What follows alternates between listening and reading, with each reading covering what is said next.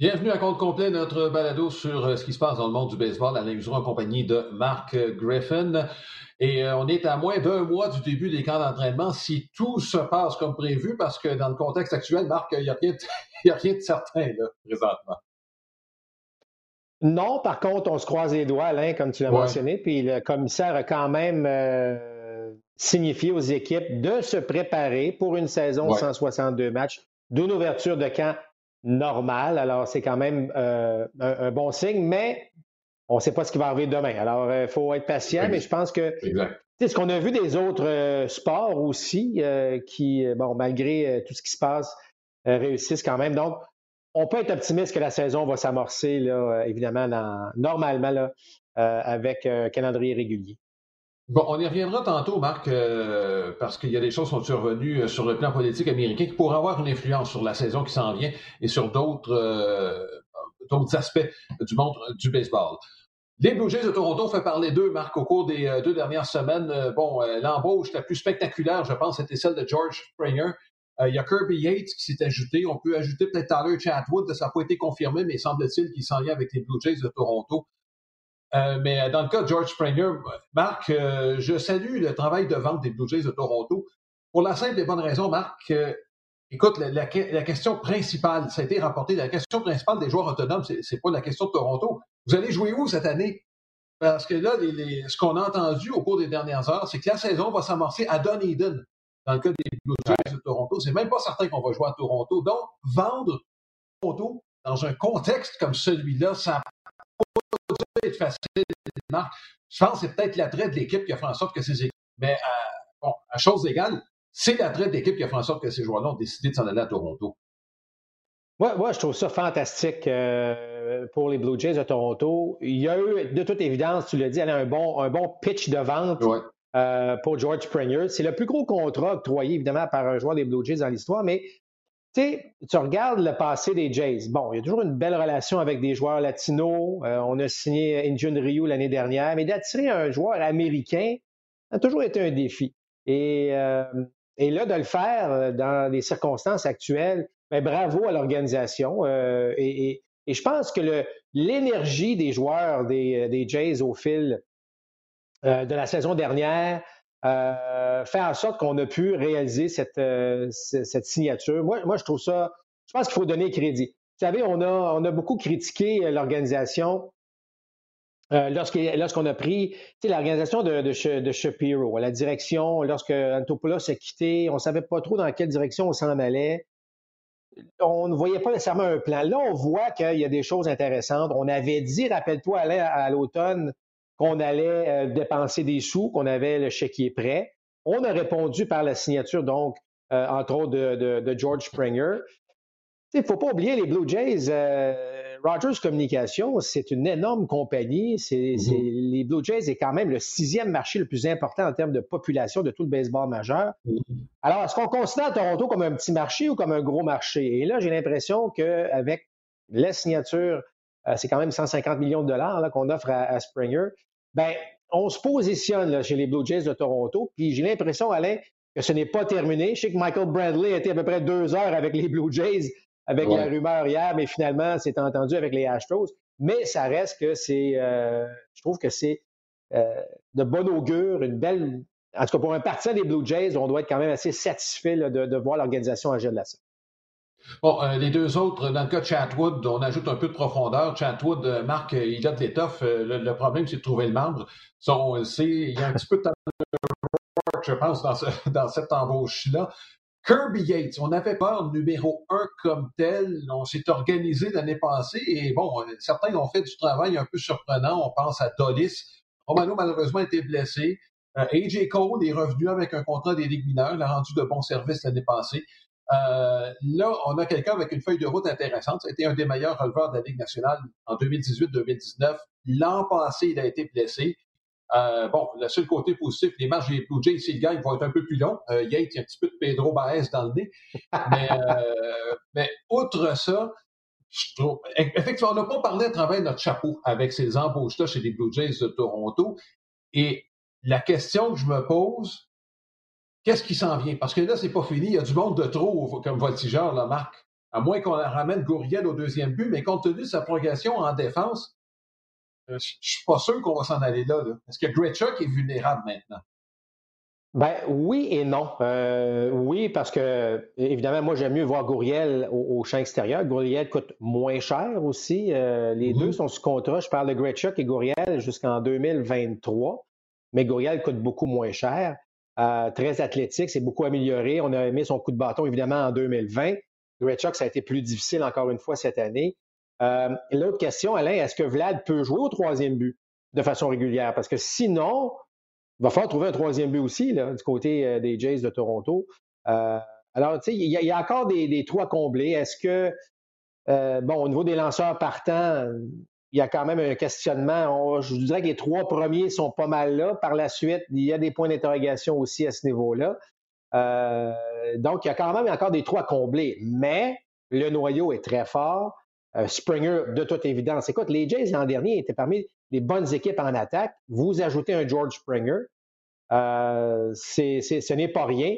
Euh, ceci étant dit, Alain, juste pour revenir à la signature de Springer, c'est à mon tour de te poser une question. je sais qu'on en a parlé souvent de ces discussions-là. 31 ans, contrat de 6 ans. Est-ce que c'était vraiment une année, peut-être deux de plus que les Blue Jays voulaient peut-être octroyer, mais qu'on n'a pas eu le choix compte tenu du marché? Ben, écoute, Marc, la question se pose effectivement parce que c'est la première remarque qu'on a eue lorsqu'on a vu la cuvée de joueurs autonomes qui était quand même euh, spectaculaire. Euh, moi, la, décision à faire des Blue Jays de Toronto, Marc, je vais la tourner autrement. Je te dirais que c'est quelque chose comme 150 millions, ou mettons 130 millions sur quatre ans. Tu comprends ce que je veux dire? on a acheté à, plus, à un taux plus élevé les quatre premières années de George Springer en se disant, bon, ben, si ça baisse les deux dernières années, on va l'avaler le contrat. Mais tu sais, j'ai comme l'impression, moi, que c'est la façon dont le calcul se fait, le calcul, en guillemets, actuarial, quand on, considère les salaires, c'est la façon dont on a vu les choses. On, va payer, bon, ce montant-là année après année, mais dans l'esprit des Blue Jays de Toronto, on le sait qu'on a surpayé de façon globale et on se dit, euh, regarde Marc, les salaires des joueurs de pointe, c'est à peu près quoi, 30 millions par année? Là? On est arrivé en deçà du 30 millions avec George Springer. Il n'y a personne qui va avoir plus que ça, moi j'ai l'impression, chez les joueurs autonomes. Il y a Trevor Bauer qui attend son tour et JT Real Muto, c'est peut-être les deux gros qui attendent. Ozuna n'aura pas un contrat à long terme, si on parle de, de, joueurs autonomes encore disponibles. Donc, euh, moi, ce que, comme je t'ai dit, le, 30 millions, on l'a avec George Springer, c'est juste que des tu comprends ce que je veux dire? Les deux dernières années, oui, absolument. de les Blue Jays ont calculé leurs affaires dans le contrat de George Springer. Oui, puis de toute façon, tu as raison de mentionner qu'il y aura seulement deux autres contrats de 100 millions et plus. C'est Real Moto et Trevor Bauer. Je ne vois pas un autre joueur actuellement euh, sur le marché qui aura un contrat de plus de, de 100 millions de dollars. Donc, euh, on voit que la tendance, c'est euh, évidemment, on est très prudent hein, chez les propriétaires. C'est pas euh, le meilleur des moments pour être joueur autonome dans le baseball majeur, mais bon, toujours est-il que faut comprendre aussi que beaucoup d'équipes ont perdu quand même quelques dollars l'année dernière et il n'y a, a, rien de certain pour 2021 non plus. Donc, mais encore une fois, je, trouve que les Blue Jays ont, ont bien réagi. Je trouve que ça va redonner vie. Tu sais, Alain 2015-2016, euh, euh, la façon dont Antopoulos avait rebâti un peu les Blue Jays, ça a redonné mhm. vie au baseball, pas seulement en Ontario, là, partout au Canada. Euh, et, là, cette signature, si jamais les Jays peuvent, les jeunes Jays peuvent jouer comme l'an dernier, les Bijo, les Bichettes, Vlad Guerrero qui se développe, c'est une équipe qui s'en vient pas mal excitante à, suivre. Et ça, évidemment, personne ne va s'en plaindre au Canada pour que la popularité du baseball reste évidemment à son plus haut. Je veux qu'on parle, Marc, depuis la dernière fois qu'on s'est parlé. Euh, oui, les Blue Jays, euh, c'est l'équipe canadienne qu'on suit davantage. Mais les Padres de San Diego ont, fait beaucoup de, transactions importantes pour revamper le personnel de lanceurs. Il faut, mentionner une chose, Marc, c'est que leurs deux meilleurs lanceurs euh, prévus pour 2021 vont être sur la touche en début de saison, probablement. Dinelson Lamette et Mike Clevenger. bon, on a payé le gros prix pour Clevenger, ça on le sait. De sorte qu'on a acquis Kyle Hendricks, euh, pas Kyle Hendricks, euh, Kyle Hendricks avec les Cubs, on y reviendra.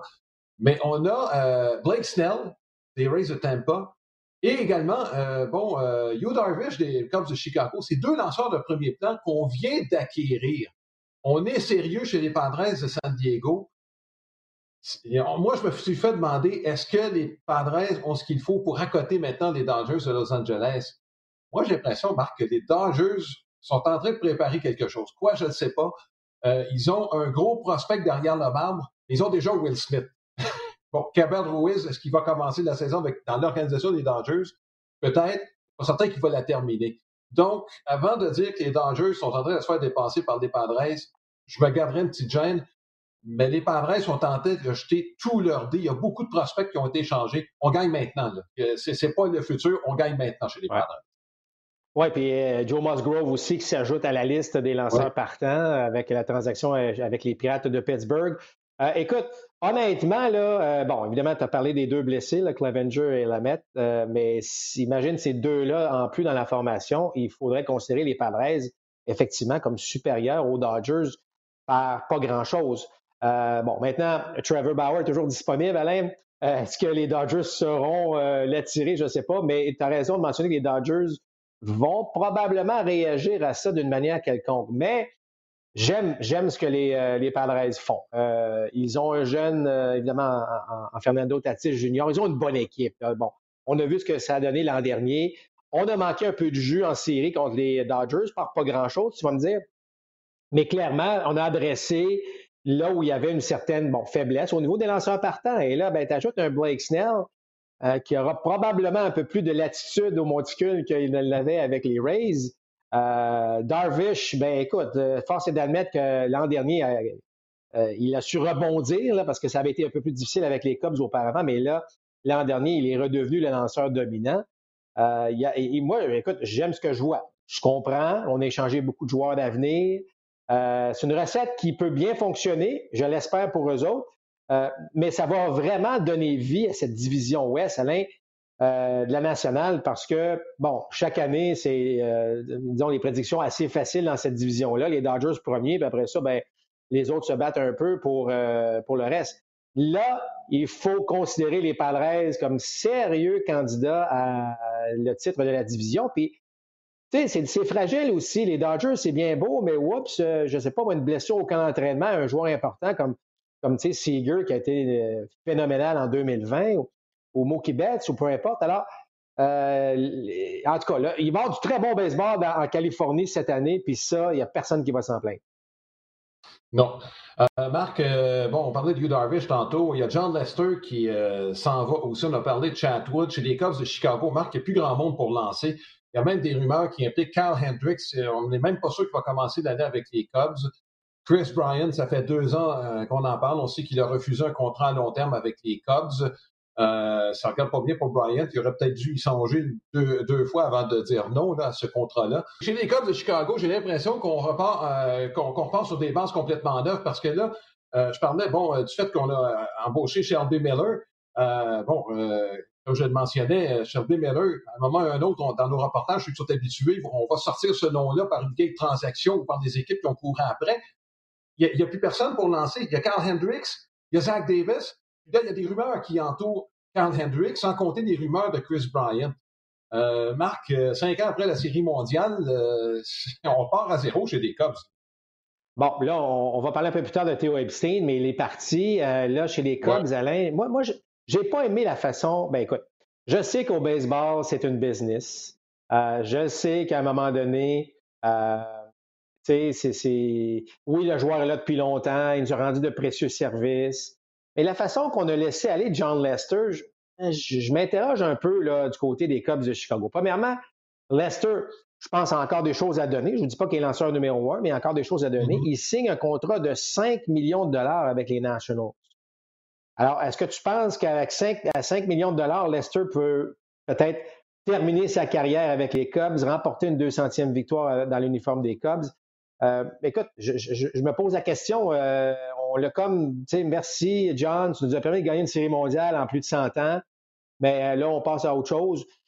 Tu sais, je comprends que s'il y avait encore un contrat de, je sais pas moi, 15, 17, 20 millions, bon, mais là, à 5 millions, je, me pose des questions. Donc, j'aime pas ce que j'entends à Chicago. Je sais que Chris Bryant a parlé aussi disant que ça a été des années difficiles. Euh, qu'il espère que les Cubs vont bondir. Mais sens dans le langage, dans les propos, qu'il euh, y, a quelque chose qui se passe. C'est pas nécessairement, euh, en tout cas, parce que les Cubs, il ne faut pas se le cacher, Alain, depuis quelques années, ben, si on se fie évidemment au passé, ça a été des années extraordinaires mm-hmm. depuis justement les, belles années des Cubs. Donc, Difficile de voir où on s'en va avec ça, mais euh, on s'en va pas nécessairement vers le haut présentement du côté de Chicago. Il n'y a pas de quoi être très optimiste chez les partisans des Cubs et ajoutons que Javier Baez devient joueur autonome à la fin de la saison. Euh, ça, on aura l'occasion d'en parler, Marc, de ces joueurs ouais. cours qui seront euh, joueurs autonomes éventuellement. Bon, ça va m'amener vers les Mets de New York. Je pense que les partisans des Mets auraient souhaité qu'on parle davantage de Francisco Lindor qui s'en vient avec les Mets de New York. Là, il n'y a rien de il n'y a, rien de simple avec les Mets de New York. L'année passée, on se rappelle de Carlos Beltran qui a dû démissionner. Et là, euh, Jared Porter est embauché. On se dit que c'est une nouvelle ère. Ça a pris quelques semaines seulement. Il est congédié euh, relativement à, bon, des agissements fort douteux, il euh, faut bien le mentionner, de nature inappropriée envers une journaliste il y a quelques temps. Marc, on a beau avoir une nouvelle administration, comme on le voit dans un restaurant. Ça va prendre quoi là, chez les Mets de New York? On, a commencé un grand coup. Je pense que c'était la décision à prendre de le congédier. Mais la King semble acharnée sur cette organisation-là depuis plusieurs années. Je me demande quand ça va arrêter. Oui, effectivement. On a l'impression que toutes ces, euh, ces, drôles de nouvelles qui nous arrivent un peu partout, que ce soit sur le terrain parfois ou, euh, ou dans les bureaux, ça les Mets sont associés d'une manière quelconque, c'est jamais nécessairement bon. Euh, bon, est-ce que la beauté de la chose, si on peut en trouver une, c'est d'essayer d'améliorer le système d'embauche et de peut-être, je comprends que là, on embauche un gars de baseball, un gars qui avait un bon passé, qui avait un passé, un bon dépisteur, un gars qui était capable de voir, tu sais, côté baseball, je pense que Porter avait une feuille de route fort intéressante, mais de toute évidence, il faut aller au-delà de tout ça. Bon, euh, c'est pas évident d'aller jusque-là, mais ça reste que c'est des choses impardonnables, c'est des choses. Euh, les maîtres ont bien réagi, même si certains ont, dit on aurait pu réagir plus rapidement. Je pense que sur le coup, tout le monde a été surpris de, ça, les Mets les premiers. Euh, donc, c'est une tâche quand même, non seulement aux Mets, mais au baseball encore une fois. Et pourtant, il y a eu plein de bonnes nouvelles avec l'ajout de justement de, euh, des, des, des, femmes qui s'ajoutent évidemment euh, dans les décisions baseball de plus en plus, un peu partout, des postes importants. je pense que c'est tout à fait rafraîchissant. Et, mm. Mais là, euh, le baseball se trouve encore une fois dans une situation plate. tout ce qu'on souhaite lorsque des situations de, la sorte se, produisent, c'est qu'on on trouve le moyen de s'améliorer puis de les éviter dans, dans, dans le futur. Alors j'espère que les Mets vont pouvoir enfin, à un moment donné, passer à autre chose. Alain, c'est épouvantable, de cette organisation-là. Euh, mais là, je pense qu'on a vraiment, vraiment joué une malchance à ce niveau-là. Euh, je pense que oui. Et euh, moi, je, veux quand même lever mon chapeau de l'organisation des Mets. On n'a pas lésiné. Hein. Ça a été tout de suite. non, c'est terminé. Rappelle-toi les Astros de Houston il y a quelques années, ce qui est arrivé en série alors que Roberto Zuna, bon, on se rappelle son arrivée avec les Astros de Houston. Bon, il y avait pas mal de controverses entourant sa venue avec les Astros en raison d'allégations de, violence conjugale. Ça n'avait pas fait l'affaire de tous les joueurs des Astros de Houston, mais il y avait un haut dirigeant de l'équipe qui, euh, en fait, il avait nargué hein, les ventes des médias relativement à ça, et ça a pris du, les, Astros qui ont voulu abrier tout ça. Euh, bon, euh, les Mets ont été beaucoup plus proactifs que les Astros, par exemple, l'ont été. Bon, Théo Epstein, son mandat n'est pas compliqué, c'est de dynamiser ce qui se passe sur le terrain. Euh, il a admis les nouvelles tendances ont compliqué la tâche de ce fameux rythme qu'on veut donner au match. Euh, il y a certaines mesures dont on a parlé, Marc, et euh, je reviens toujours aux deux mêmes, c'est-à-dire, un, je pense que ça prend plus de balles en jeu. La façon de le faire, je pense, c'est d'élargir la zone des prises. Et la deuxième chose, Marc, est-ce qu'on est capable d'accélérer le rythme de ce qui se passe entre le lanceur et le frappeur? Et ça, bon, je pense que ce sont les deux principaux défis qui attendent Théo Epstein. Oui, absolument. Et, euh, et, et c'est pas Alain les défenses adaptées. Hein. Je, je, je, sais que les gens disent qu'on devrait les défenses adaptées, mais moi, honnêtement, euh, les défenses adaptées, ça fait partie du jeu, ça fait partie. Euh, il va falloir que les, que les, joueurs, les frappeurs s'ajustent à ça. Euh, mais si on se fie, Alain, il y en a des solutions. Il y en a des solutions pour accélérer. Je pense qu'il faut juste avoir le cran de, les faire. d'avoir des règles au niveau du, temps alloué pour les lanceurs entre les tirs. il y a des règles pour des changements de lanceurs entre les manches. Il y, a moyen de le faire. Et, et, tu regardes les règlements, les nouveaux règlements au fil des dernières années on s'est adapté. Il n'y a, pas eu tant de. Ça va critiquer à chaque fois les puristes, je, comprends. Mais on va s'adapter, on va trouver des solutions. Moi, je, euh, suis convaincu qu'on est capable de le faire. Euh, et j'espère qu'Epstein va avoir l'influence euh, nécessaire pour convaincre les gens qu'on a besoin d'agir de, la sorte. Parce que, sais, le, le sport évolue, les tendances sont différentes aujourd'hui qu'il y a 25, 30, 50 ans. Euh, le temps d'écoute, les, on veut ça, on veut plus rapide, on veut tout plus rapidement. Mais en même temps, tu ne veux pas changer euh, comment le, jeu, le, sport se joue lui-même. Euh, alors, je pense que si les gens comprennent ça, on va être en mesure d'accélérer le rythme. Je parle pas du temps de jeu. un bon match de trois heures, qui a de l'action, qui a des choses, il n'y a personne qui va s'en plaindre. Mais il y a trop de matchs de 3 heures qui auraient pu prendre 2 heures 40 et qui ont traîne en longueur parce qu'on décide de. Ceci étant dit, Alain, ça fait assez longtemps que je suis sur les terrains de baseball que, euh, et j'entends encore en 2020, 2021 évidemment, euh, tu entends sur un terrain de baseball, que ce soit au niveau, euh, écoute, au niveau moustique, puis oui, ou au niveau professionnel, prends ton temps. Prends ton temps. Alors, autant le frappeur que le lanceur, que ci, que ça.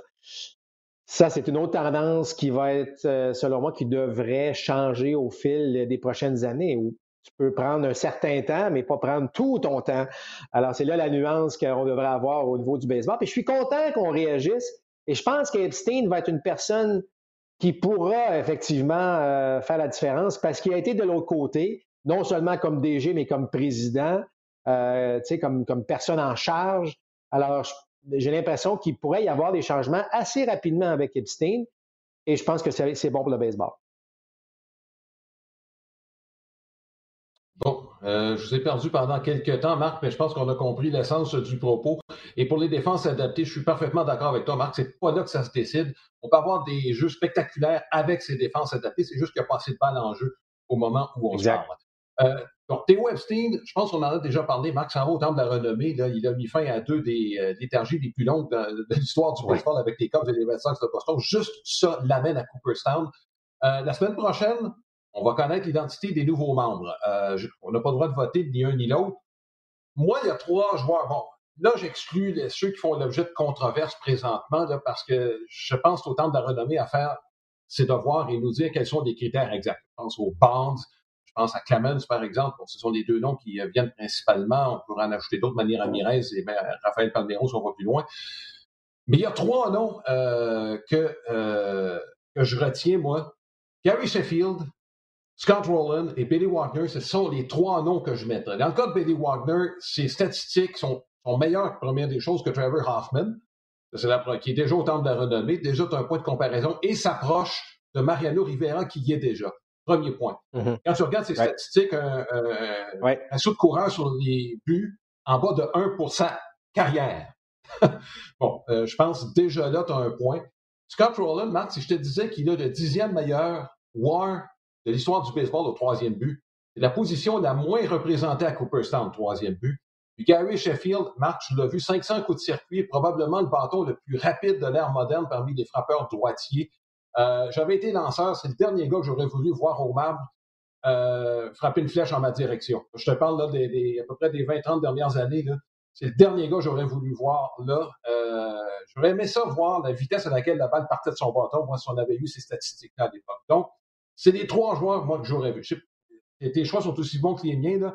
Mais en ce qui me concerne, c'est les trois joueurs que je voyais, que je verrais à Cooperstown avec lesquels j'irais bravo, j'ai aucun problème avec ces joueurs-là, comparativement à un certain Harold Baines il n'y a pas si longtemps. oui, qui a été évidemment voté par le comité des vétérans, mais bon. Euh, euh, dans le cas de Billy Wagner, tout à fait d'accord avec toi. Là, ce qu'on a décidé, là, que les releveurs numéro un là, euh, avaient leur importance dans le baseball, ça avait, ça avait pris du temps, rappelle-toi, mais là, je suis tout à fait d'accord. Wagner était je veux dire, vraiment, l'image d'un releveur de fin de match dominant, c'était Billy Wagner. Il l'a fait sur une très longue période. Alors ça, je suis tout à fait d'accord avec toi. Sheffield aussi, écoute, au, au, baseball, il y a une manière de positionner tes mains pour être le plus rapide à la balle. Mais lui, il, ajoutait un mouvement de plus, Alain, parce qu'il était trop rapide à la balle. Imaginez, c'est presque du jamais vu. Vraiment euh, un athlète exceptionnel à ce niveau-là, un des frappeurs les plus redoutables. Je suis aussi tout à fait d'accord. Il a ajouté ses 500 coups de circuit. Dans le cas de Scott Rowland, c'est un débat. Euh, j'aime les statistiques. Euh, là, par exemple, Alain, je m'en vais dans une direction où je ne suis pas sûr que tu vas apprécier tant, mais je regardais les statistiques de Todd Helton euh, au premier but. Et euh, je vais te dire une chose, si tu mets Scott Rowland, tu vas être obligé de mettre Todd Helton. et là, tu vas me dire, oui, il a joué au Colorado, mais Alain, tu regardes le Ward, tu regardes tout ce qu'il a réussi à faire, les comparatifs avec les autres joueurs qui sont au temps de la renommée à la même position. Et force est d'admettre que tu vas être obligé euh, éventuellement de mettre un Todd Helton aussi. Alors, la fameuse jurisprudence des gars qui sont passés avant, et il faut que tu le considères aussi. Alors, euh, Todd Helton devrait être seulement une troisième année. Euh, je ne dis pas qu'il va être intronisé cette année, mais c'est un gars au fil du temps qu'on va peut-être comprendre si on peut s'enlever de la tête qu'un gars qui joue au Colorado est nettement avantagé. Et il y aurait peut-être des, chances d'avoir un gars comme ça être intronisé éventuellement. Écoute, je suis obligé de parler d'un nom, Marc. Euh, je ne l'ai pas mentionné dans la controverse tantôt parce que c'est à un autre niveau, mais Kurt Schilling, euh, il n'est pas loin de Cooperstown quand on regarde strictement ses statistiques. Euh, là, on est dans l'ère moderne. Il y a des choses qui, bon, qui passent beaucoup moins qu'ils passaient à l'époque. Faut pas se leurrer, Marc, il y a quelques membres du Temple de renommée qui ont été des membres du Ku c'est connu, c'est bon, c'est documenté. Là, tu as Kurt Schenning qui va le commentaire extrêmement controversé euh, avec tout ce qui est arrivé sur le plan politique aux États-Unis. Euh, est-ce que ben, c'est, le même débat, Marc, avec les producteurs de films qui sont fait prendre dans des controverses euh, moraux, disons-le. Je pense que c'est le même débat. On fait quoi avec l'œuvre de ces gens-là? Parce que c'est de ça dont il s'agit avec Kurt Schilling. Est-ce qu'on peut séparer les deux? Moi, j'ai pas la réponse. Et c'est pour ça que je me dis qu'à un moment donné, il va falloir que les gens qui s'occupent de Cooperstown nous disent ce sont quoi les critères? Bien, je, vais te dire, Alain, les, critères, là, c'est ce que Schelling fait ou dit actuellement, là, en 2021, ne devrait pas avoir une influence. Mm-hmm. on, on, souligne la carrière de joueur de baseball de Kurt Schilling. Par contre, on est tous humains, euh, on lit tous les nouvelles, c'est-à-dire qu'on, surtout aujourd'hui avec les réseaux sociaux, il y a plusieurs membres euh, des chroniqueurs de baseball d'Amérique qui ont envoyé leur vote et depuis les commentaires de Schilling ont appelé euh, le bureau du, Temple de la Renommée pour retirer le vote de Schilling, qui est à peu près autour de 60% actuellement de tous les votes qui ont été accumulés jusqu'ici il serait le seul, euh, un peu plus, je pense qu'il est rendu même rendu à près de 70% Il serait le seul mmh. probablement intronisé cette année, mais là, est-ce que, et là, et, en passant, les gens du temps de la Renommée ont refusé euh, carrément euh, d'accepter, de réouvrir les bulletins pour enlever le vote, compte tenu des propos de Schelling. mais comme je l'ai mentionné, Alain, les gens votent, ils réfléchissent et, malheureusement, ben, l'actualité d'aujourd'hui va influencer euh, certaines personnes qui vont voter. Euh, Schelling, écoute, euh, ça n'aidera pas sa cause, Alain, au fil du temps. je sais que Bonds, Clemens et compagnie, on ne dit pas un mot. On est autour de 60, 62% Donc, il y a quand même 62% des chroniqueurs de baseball d'Amérique qui disent ben, je pense que Bonds et et compagnie, c'est le temps de. Et il y a toujours la controverse aussi de Pete Rose par en arrière qui dit mais pourquoi pas Pete Rose à chaque fois qu'on parle de ces gars-là? Donc, c'est un sujet qui va toujours rester. Mais euh, par contre, je vais dire ceci sur les bandes et Clemens. On aura beau dire qu'ils en ont pris des stéroïdes ou tout ça.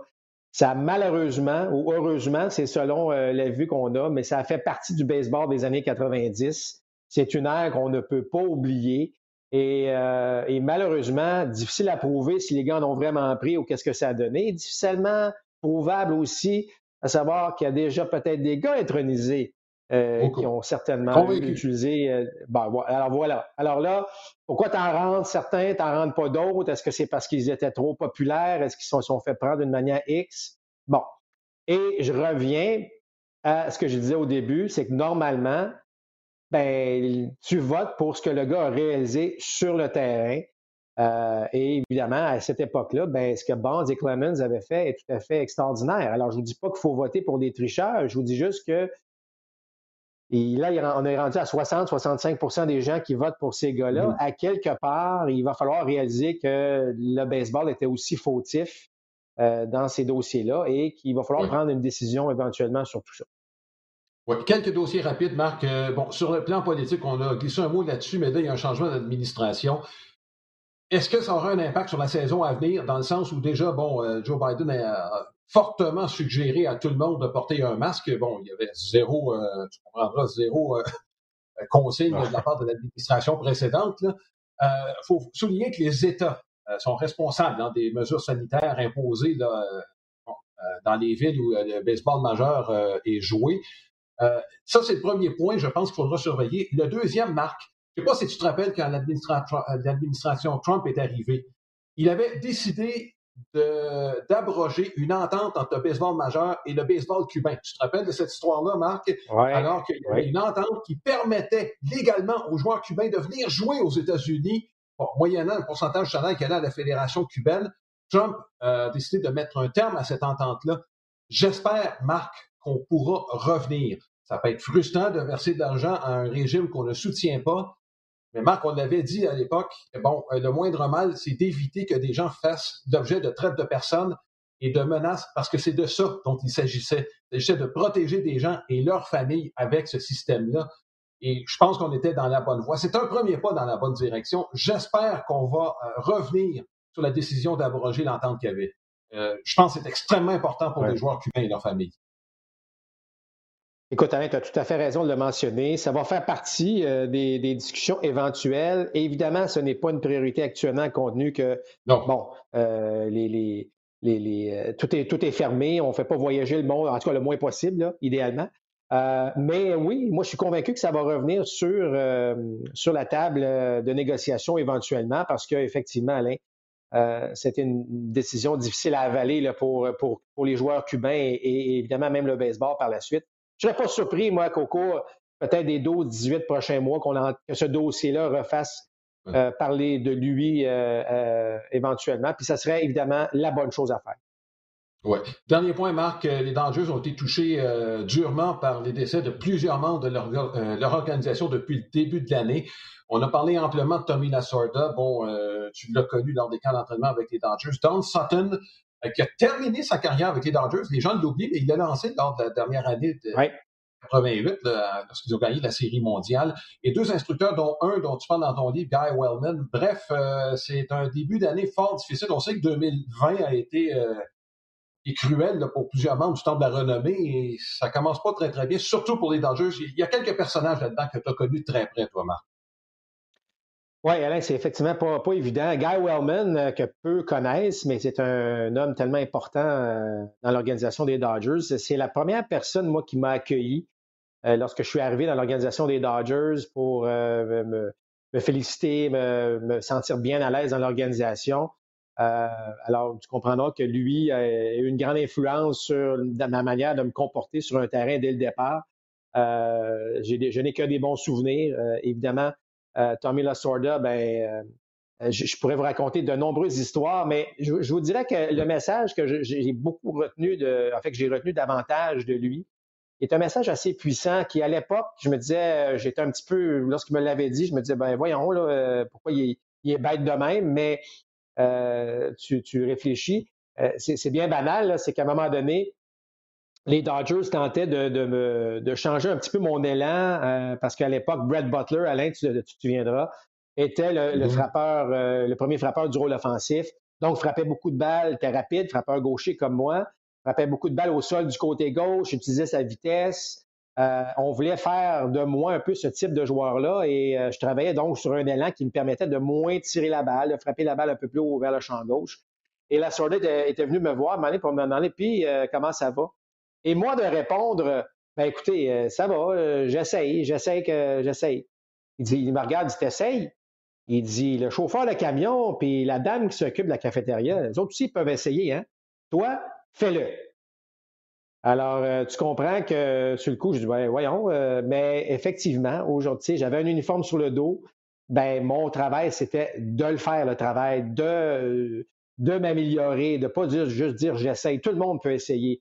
Toi, faut que tu le fasses. Alors, c'est un message que j'ai toujours gardé en dedans de moi dans tout ce que j'ai accompli dans ma vie depuis ce temps-là. Donc, euh, Tommy était, était, pas nécessairement le meilleur, euh, comment je dirais ça, au, niveau de, des, euh, de l'apprentissage, de la mécanique, de la technique du baseball, mais un motivateur, un gars qui prenait des décisions parfois que, surprenantes, mais tout était axé sur que tu sois le meilleur possible sur le terrain. Puis ça, ça, ça c'est un avantage énorme d'avoir un gérant comme ça. Oui. Et euh, dans le cas de Don Sutton, Marc, euh, il y a une anecdote euh, qui m'a été racontée lorsqu'il est devenu joueur autonome pour la première fois. C'était à, l'issue de la saison en 80. Il avait, mené la Ligue nationale de la moyenne de points mérités. Les Expos s'étaient intéressés à lui. Et lorsqu'on lui avait demandé carrément, bon, si on te dépose une offre, est-ce que tu vas la considérer? Euh, c'est dans Sutton, j'avais carrément dit, dit, vos chances sont pas très, très élevées. Donc, euh, il n'y avait aucun intérêt. Écoute, Alain, euh, juste, pour, juste pour ajouter à ça, Alain, tu sais que Don Sutton a été par la suite un, très bon analyste baseball. Mm-hmm. il a couvert les Braves d'Atlanta. Et euh, je peux dire que c'était pas le plus grand partisan des expos. C'est pas lui qui avait les. Disons qu'il n'aurait pas été un, porte-parole pour vendre une nouvelle franchise à Montréal. Tu sais, puis j'enlève rien à sa carrière, mais c'était pas un fan des expos de Montréal. Il n'aurait pas été le premier ambassadeur des expos, admettons. Non. On va passer ça de cette façon-là. Voilà ce qui complète euh, ce balado. Euh, il y a encore des choses qui s'en viennent. Il y a des joueurs autonomes. Il y en a plusieurs qui n'ont pas de contrat. Donc, Marc, euh, les nouvelles vont débouler encore d'ici le camp d'entraînement. Et de la façon dont, de toute façon, euh, Marc, euh, ce qui s'en vient, c'est pas terminé encore cette pandémie. Il y a encore des défis à relever, bon, sur et hors du terrain. Bref, beaucoup de matériel nous attend au cours des prochaines semaines. Marc, fais attention à toi, porte-toi bien. Même chose pour vous, amateurs de baseball. On se revoit bientôt. Bye bye.